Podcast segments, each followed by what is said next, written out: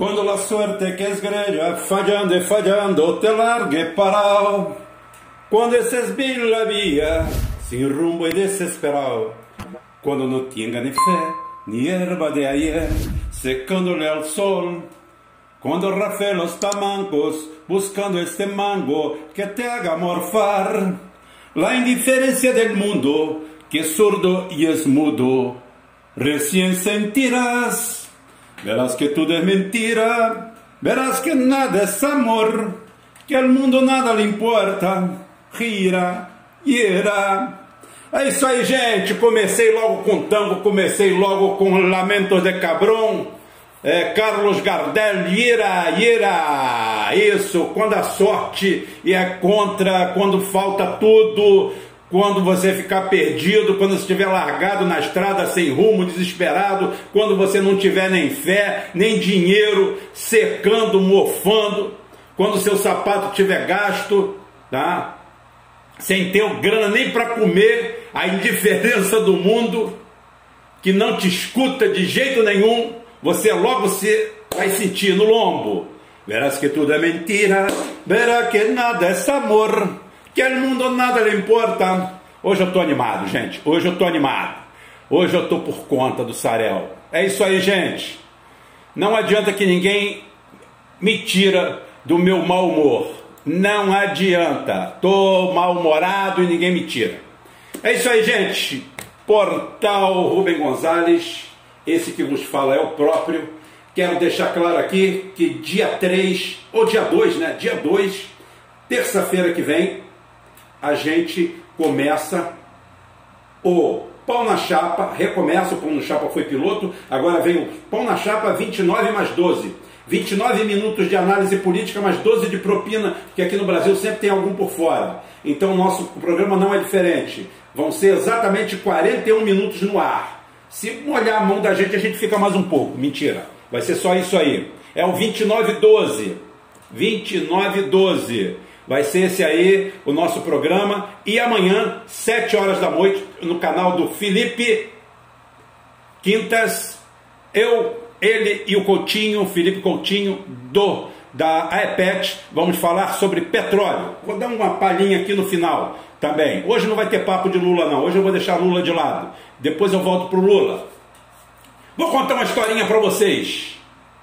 Tá? Vou contar uma historinha para vocês para começar a brincadeira de hoje. Tem muita coisa para falar, tá? Mas eu tenho tempo, não tem problema. É, é sobre um alfaiate. É o alfaiate valente e o gigante. Um alfaiate prepara-se para comer alguns doces, mas quando as moscas decidem pousar sobre eles, ele mata sete delas com um só golpe. Então o que, que ele faz? Ele faz uma faixa que descreve a ação matei sete de uma vez.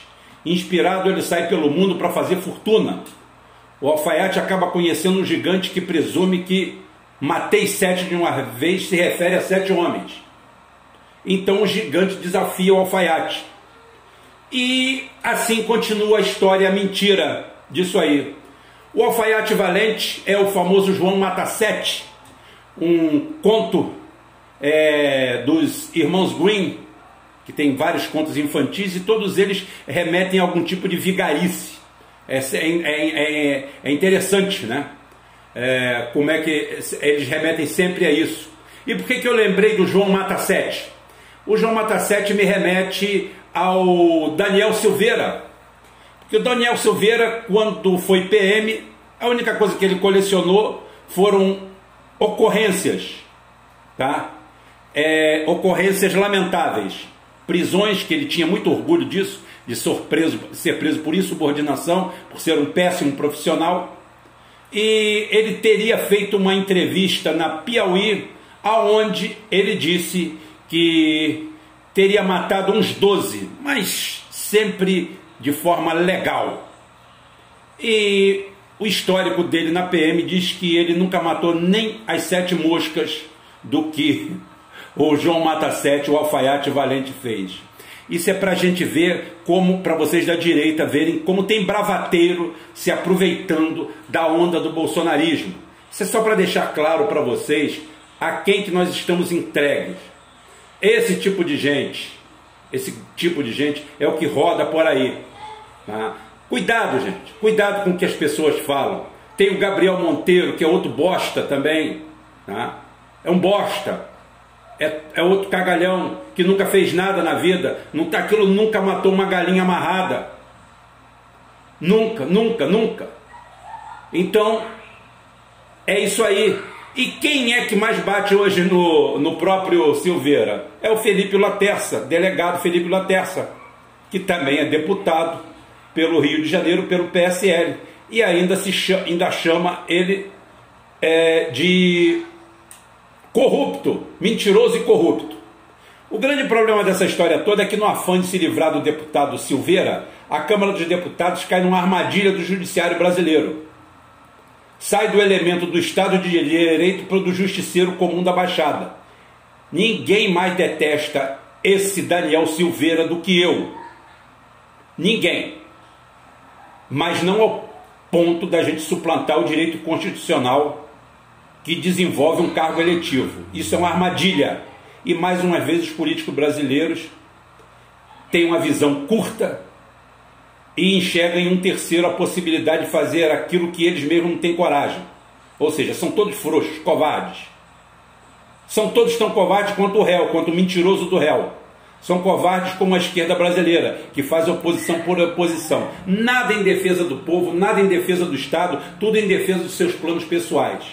Isso não pode dar certo, nem vai dar certo em lugar nenhum. Eu sempre falo, essa é a diferença da gente. A gente faz análise, a gente analisa. Aqui ninguém, ninguém está puxando a sardinha para o lado de ninguém. Nós estamos tentando entender, tentando entender as coisas e passar para vocês da melhor forma possível. Tentando mostrar para vocês qual o cenário que está acontecendo à nossa volta. Aqui ninguém puxa a sardinha de ninguém para lugar nenhum. Absolutamente. O que, que aconteceu com a Petrobras? Até agora ainda não sei. É, perguntas sobre a Petrobras? Posso responder sim. Amanhã nós vamos fazer um programa lá com Felipe Quintas e vou descobrir, vou falar tudo que eu sei e tudo que eu posso falar dentro dos limites. Tá? Isso daí não tenha dúvida nenhuma. Posso aqui falar, é, vou deixar para falar mais no final e falar que é o seguinte: pelo que consta, o Bolsonaro achou um ninho de cobras dentro da Petrobras. Nada mais comum depois que a Petrobras se transformou num ninho político, principalmente depois do governo FHC e principalmente, principalmente no governo Dilma, com Lula já dando início a isso, a politização daquilo ali. E não adianta o Bolsonaro tentar tirar o corpo fora porque ele tem dois anos de governo. O governo anterior já é do Bolsonaro. Quando você olha para trás, você está na metade do mandato, o seu mandato é ali. Ele descobriu gente encostada por tudo que é lado, por tudo que é parasita, de tudo quanto é lado. Só que o culpado daquilo ali tudo é Paulo Guedes. E o, e o, o Bolsonaro caminha no caminho, no caminho os passos da Dilma Dilma que inicia tudo isso em 2015 com Joaquim Levi. Não sorria, petista, não sorria que o buraco que a Petrobras está foi cavado por Dilma Rousseff em 2015. Foi ela que começou com todo esse modelo de desmonte da Petrobras e entupimento de politiqueiros nos corredores da empresa em cargos especiais inventados de tudo quanto é lado, como essa estatal pilantra, picareta criada em cima do pré-sal. Banditagem, banditismo puro, foi criado lá atrás. Ninguém quer acabar com ela, porque é um mar de lama, um mar de rosas para alguns e um mar de lama para quem olha de fora. A Petrobras tem condições de gerenciar tudo isso. Um amigo meu bolsonarista agora estava tentando me convencer do inconvencível de que aquilo ali, os funcionários da Petrobras é, seriam culpados da política de preço. Faz-me rir. O PPI é uma questão estrutural que vem do Ministério da Economia, que vem do Ministério da Fazenda, que vem das políticas orçamentárias e políticas fiscais do governo. Coitado, nenhum funcionário de carreira da Petrobras tem nenhum tipo de gerência sobre isso. Isso é uma política macro, vem de cima. Então não tentem botar na culpa na conta da Petrobras. Petrobras, sim, os indicados apaniguados, que foram apaniguados com a caneta do Bolsonaro. Se ele abriu os olhos a tempo para fazer alguma coisa e botou o Luna, o general Luna lá, ótimo. Estou aqui para bater palmas. Eu não vou brigar contra o Brasil. Eu não vou lutar contra o Brasil. Eu não vou lutar contra o povo brasileiro. Eu não vou lutar contra o emprego. Tá? Não estou aqui para puxar sardinha para o Bolsonaro, nem tirar a sardinha do Bolsonaro. Para mim não tem sardinha nenhuma. Eu não tenho sardinha nenhuma para puxar para lugar nenhum. Tá? Para mim o que tem que ser feito no Brasil é desinfetar o país de cima e embaixo. Como? Começando pelas câmaras municipais. Elimina todas elas. Não pode porque a lei muda a lei, não faz PEC para tudo. Emenda constitucional é ser PEC. É tão fácil. O Lula fez a EC lá atrás, começou com a 040, já estamos na PEC aqui, não sei qual. Né? Todo mundo aqui pendurado em tudo quanto é lugar. A universidade pública brasileira, vamos acabar com ela? Não! Não! Absolutamente! Ah, tem que verticalizá-la, tem que democratizá-la, tem que fechar os DCE. Quer um DCE? Abre uma. Vai na esquina, aluga um prédio e vai. Universidade brasileira para o sujeito ir lá estudar, se formar, ser alguma coisa. Aquilo ali não é uma vaca debilitada para ter um monte de parasitas em cima. Como reitores não são simplesmente prefeitos ou governadores de orçamentos mil. Aquilo tem que ser profissionalizado, como qualquer empresa, como SA como se fosse uma empresa de sociedade anônima. Não precisa ter ações na bolsa, nem precisa dar lucro. O lucro daquilo ali é o resultado, é a otimização. É fazer uma revisão em todos esses concursos, esses concursos mágicos que aparecem aí, feitos exatamente para o feitio da pessoa encaixar. É essa bagunça que tem que acabar. Tem que aumentar em 30% a oferta de vagas sem aumentar o custo. Dá para fazer isso? Dá. Com certeza absoluta. E você tem que trazer para perto de você quem? O aluno que está fora da universidade, por exemplo, que não tem 12 mil por mês para pagar uma faculdade de medicina. Então vamos aumentar. Agora, DCE, grupo, estudante. Estudante tem que ir lá estudar. Estudar, sair com o diploma embaixo do braço e cuidar da vida. De preferência depois pagar um ano, nem que sejam duas ou três prestações de serviço comunitário para ajudar a pagar a universidade dele. Ou então depois vir dar aula durante um período ou alguma coisa dentro da universidade que ele se formou, ou então ficar com essa obrigação, mesmo que não a cumpra. Ah, tenho certeza absoluta que o bom aluno e o bom funcionário não será atingido de forma alguma. Agora, destruir a atual estrutura de cabo a rabo, não. Agora, destruir todo esse DCE, botar todo mundo para fora para ir trabalhar, vai trabalhar, vagabundo. Fazer auditoria nos concursos desses últimos 15 anos tá? desses concursos que tem dois candidatos ou um candidato só, porque é direcionado, é uma vaga, é armado, tá?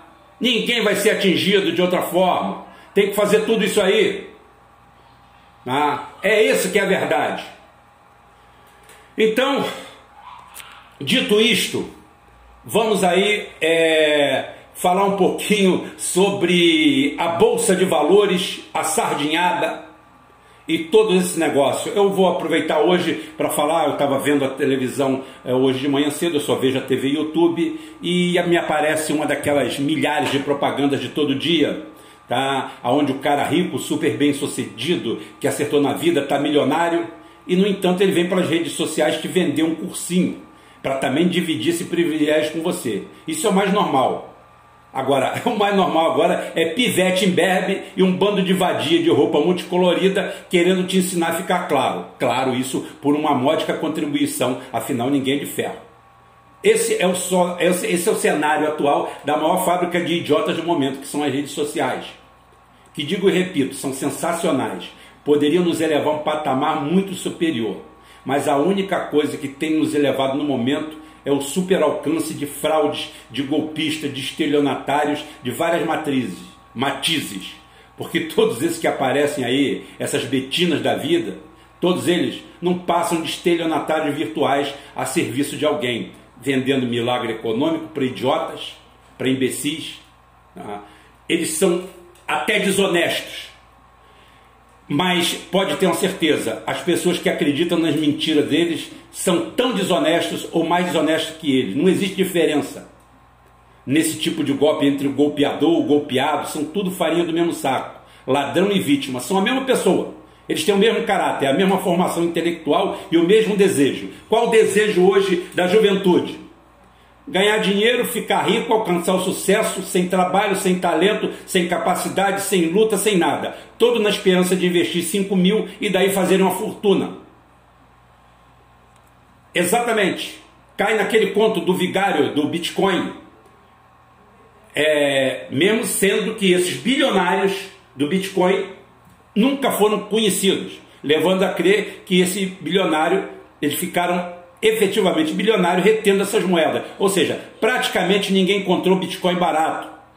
Quando eles saíram no mercado, já estavam na mão de seus controladores, narcotraficantes, doleiros, bandidos em geral, internacional, gente da lavagem de dinheiro, o submundo. Tá? Talvez 5% desse valor seja diluído entre os otários do mundo como, como eu digo e repito sempre, né? não adianta. Todo, todo sonho do jovem agora é ser um Bill Gates com 18 anos de idade, ter todo o dinheiro do mundo, todas as benesses do mundo, sem nunca ter, ter prego, pregado um prego numa barra de sabão, não ter trabalhado, sofrido, se esforçado, nem, nem o trabalho de ser corrupto ou ladrão, porque até isso dá trabalho. Tá? Nem esse trabalho eles querem ter. E assim vão caindo nesse engodo, vão indo, vão levando a vida, vão sendo passados para trás aqui e ali, até chegar aos 40 anos de idade e se descobrirem pobres, fracassados e sem nenhuma função no mundo. Esse é o futuro de 99,9% dos nossos ANCAP de hoje. Dão dinheiro para os milionários fakes de hoje e continuarem sendo duro na vida. Tá? Isso daí nos leva à falácia da Bolsa de Valores de São Paulo uma coisa leva a outra, porque esse é o sonho de todo mundo. Ninguém quer mais trabalhar, ninguém quer tomar conta do lojinha, ninguém quer fazer nada. Todo mundo quer ficar rico, todo mundo quer ficar milionário. Porque a Bolsa de Valores de São Paulo é um reflexo das bolsas de valores do mundo. Mas aqui o processo é mais crítico ainda, gente. Não dá para comparar uma Bolsa de Valores de países que tem indústria de verdade como fez o idiota, o bandido do ministro lá da, do, do presidente da, da, o ministro das Minas e Energia, um verdadeiro boçal, falando um bando de boçalidades sobre indústria que ele não conhece, sobre indústrias petrolíferas da China, dizendo que lá elas não são do governo. Idiota! Todas elas são, o, o Estado tem participação em todas elas. Digo e repito, todas as empresas chinesas tem participação estatal e, além do mais, ainda tem outro senão. Né? A China é dependente do petróleo estrangeiro. A China não é autossuficiente. Se fosse autossuficiente, a história seria outra, porque nenhum país do mundo brinca com energia, só nós aqui. E aqui nós temos uma bolsa de valores de mentira, onde a maioria dos papéis são de empresas falidas. Tá?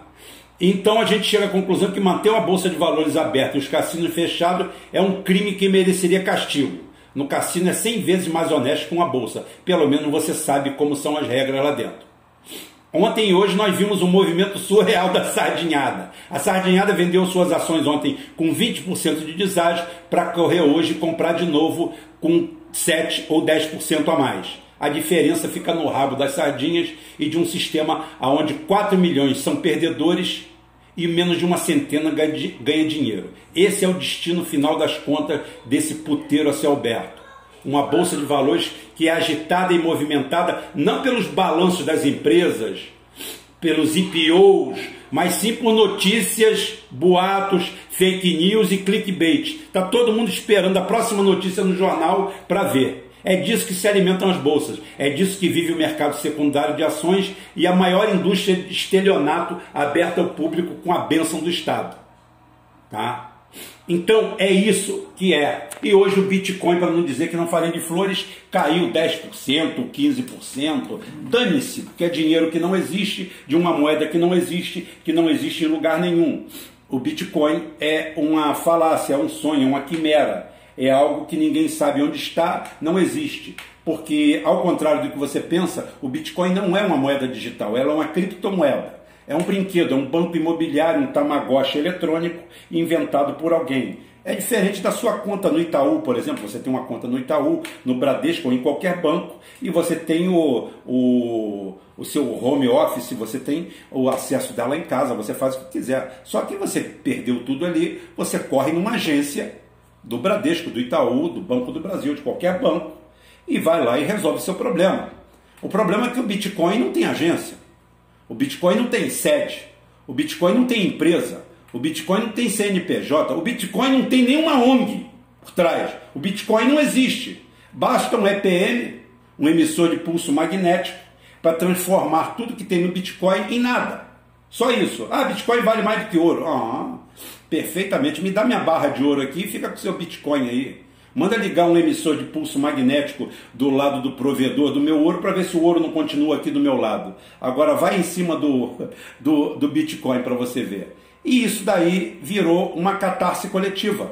É porque é, e você que é contra é burro e idiota. E vai aparecer alguém nos comentários aqui embaixo, algum idiota bem resolvido, daqueles 99,9% de fracassados de hoje ou do futuro, querendo me ensinar e dizer que eu não sei nada, eu estou por fora. Tá? Dito isto, para fechar, eu só quero deixar um ponto aqui em aberto é, que eu vou esclarecer amanhã e um, foi uma pergunta pertinente que várias pessoas me fizeram e falaram assim, Rubem, é, a capacidade de refino da Petrobras, afinal, nós temos condições de refinar todo o petróleo ou não? Ficou aquele, aquele, aquela, aquela, aquela interrogação. Então, eu quero dizer para vocês é o seguinte, normalmente as 13 refinarias que a Petrobras tem, se não me engano são 13 refinarias, é, tem condições hoje praticamente de atender todo o mercado nacional. Por quê? Porque a composição do óleo nacional mudou. Há alguns anos atrás, nós tínhamos o óleo, o óleo, a maior parte da produção de petróleo nossa era de óleo pesado, óleo com API baixo. API é o American Petroleum Institute, é o, é o órgão que regulamenta o petróleo. Então, API baixo, de um modo geral, uma vez um idiota veio aqui tentar me corrigir e tentar dizendo que era engenheiro disso, daquilo e daquilo outro, é, e ao mesmo tempo é, foi lá e recortou alguma coisa na Wikipédia e colocou aqui que eu tive que rir. O cara sabia tanto que teve que recortar um versículo da Wikipédia. Na realidade, a grosso modo, é, o grau API te diz se o óleo é mais grosso ou mais leve. Tem outras características? Tem, tem. O, a especificação técnica é uma ET, uma especificação técnica com, grande e complexa. Mas a grosso modo é isso, que você pode identificar o grau API é pela viscosidade. A maior ou menor capacidade que um fluido tem, que um, que um líquido tem de fluir. Tá? Se ele tiver, se for um óleo de soja, é aquele negócio. Ele vai. Tanto é que o medidor de, de viscosidade que a gente usa é uma régua chamado de inclinômetro. Você inclina ela e você vê é, aquele óleo que você colocou correr um, um, uma, uma, uma quantidade de espaço por um tempo determinado. Aquilo te dá a viscosidade do óleo. É a coisa mais simples do mundo. Isso muda em relação à temperatura, à viscosidade de vida, blá, blá, blá, isso aí são dados técnicos. Mas o que, que tem? O grau API mais baixo e o mais alto. Esse grau API mais baixo, tá? Ele tem uma viscosidade maior, é um óleo mais grosso, às vezes chega a ser quase um piche duro, mas ele dá muito mais subprodutos. O óleo mais fino, você vai indo, quando você tem o óleo Brent, que é chamado óleo Brent porque tem é, 30, acho que é 37,5 API, tá? é um óleo é, chama Brent porque é do campo de Brent na Inglaterra, lá no Mar do Norte, então ele tem esse nome de óleo de Brent, óleo Brent, então esse óleo o que, que a Petrobras fazia? Fazia um blend, misturava esse aí com outro óleo, porque nem todas as refinarias brasileiras tinham condição de usar o óleo pesado. Só que o óleo do pré-sal é superior até o óleo Brent, depende do campo. E a gente tem um óleo muito mais leve, então as nossas refinarias estão aptas para fazer o refino desse petróleo. Se houver alguma diferença, é pequeno. O grande problema dessa história toda é que, por exemplo, no Brasil a gente não deveria adicionar álcool à gasolina, porque nós temos gasolina de sobra. É antieconômico colocar álcool na gasolina. Por quê? Porque a gente pega, porque você, no fracionamento do petróleo, onde você vai tirando subprodutos, seja ele térmico ou alquídico, seja ele químico ou por temperatura, por cozimento, tá? A coluna fracionada sempre vai tirar gasolina antes do óleo diesel, em qualquer um dos dois processos. Então você sempre vai ter uma super oferta de gasolina. Então isso aí poderia dar um desnível mais ou menos. Desnível técnico é uma coisa, você corrige com o tempo. Eu não sei se a gente estaria totalmente estabilizado, autossuficiente ou um déficit compensado por aquilo. Preciso de mais óleo diesel, mas tenho mais gasolina. Vendo a gasolina, compro óleo diesel. Isso é uma necessidade pontual de mercado. É diferente de você baixar 50% refino das suas das suas refinarias e dizer que você não tem capacidade de refino. Aí é crime, aí é banditismo, é bandidagem. Aí eu falo para os meus amigos do que são bolsonaristas, que são de direita, que defendem esse governo, vocês têm todo o direito de governar, de defender. Agora não venha com conversinha tentando botar culpa no PT. O PT tem culpa sim com a Dilma, porque ela que começou todo esse processo. Quem começou a destruir a Petrobras foi Dilma Rousseff em 2015 com Joaquim Levi, com a sua turma, com a sua quadrilha. Depois meteu a Lava Jato aqui dentro e acabou de arregaçar com tudo. Tá? Então hoje o Bolsonaro não tem mais culpa menos culpa do que a Dilma dentro desse processo, não. Bote isso na cabeça. Agora, por outro lado, também quem é bolsonarista não adianta tentar botar culpa nos outros. A culpa atual é única e exclusivamente de Paulo Guedes e de Bolsonaro que o nomeou. Espero que ele mude. Espero. Ah, ele não vai mudar. Olha, se você acha que ele vai mudar ou não vai mudar, não importa, porque a minha intenção aqui é exatamente essa: é analisar, é tirar dúvidas. Tá com dúvida? A gente tenta tirar, numa boa. Agora eu não estou aqui para torcer contra ou a favor. Eu só quero dizer que é o seguinte: não existem anjos dentro desse processo. Não tem inocente. Não tem virgem nesse puteiro. Está todo mundo até o pescoço. E não adianta vir aqui nem um lado nem o outro tentar fazer cabo de guerra que a realidade está aí, dura, nua e crua. A gasolina nas alturas, o PPI sendo uma política totalmente equivocada, canalha, bandida e destruidora do patrimônio nacional. Estamos rebentados por causa disso. Amanhã vou esclarecer o máximo sobre isso aí, tá bom? Eu vou ficar por aqui hoje porque eu já cantei tango, já falei de tudo, já contei história da carochinha, já contei mentira pra caramba, já falei até verdades aqui hoje. Então, por favor, gente, amanhã com Felipe Quintas lá no canal dele. Tá? É o Brasil Independente? É, eu, eu, esqueço, eu esqueço o nome do canal do Felipe Quintas. Ele, em vez de botar Felipe Quintas, ficava muito melhor. Aí eu lembraria tranquilamente. Tá? O meu é fácil, é Rubem Gonzalez mesmo, pronto. Por isso que eu não troco. Que aí eu, nem eu mesmo esqueço. Fora isso aí, o resto está tudo bem. Tá bom? Então é o seguinte, amanhã e terça que vem a gente começa o Jornalzinho da Manhã, 7h45 da manhã, 29 minutos de programa, mais 12 de propina, porque 10% quem leva garçom, e nós não somos garçom, nós somos mais refinados. Vamos para lá, 29 12 é o pão na chapa, terça que vem. Conto com vocês Amanhã estou na live. Quinta-feira tem live no meu canal aqui também. Vai ser uma, uma maravilhosa. E amanhã eu boto mais um vídeo no, no Geoforça para completar o negócio todo. Até mais, gente. Não vou cantar na saída para poupar o ouvido de vocês. Fui.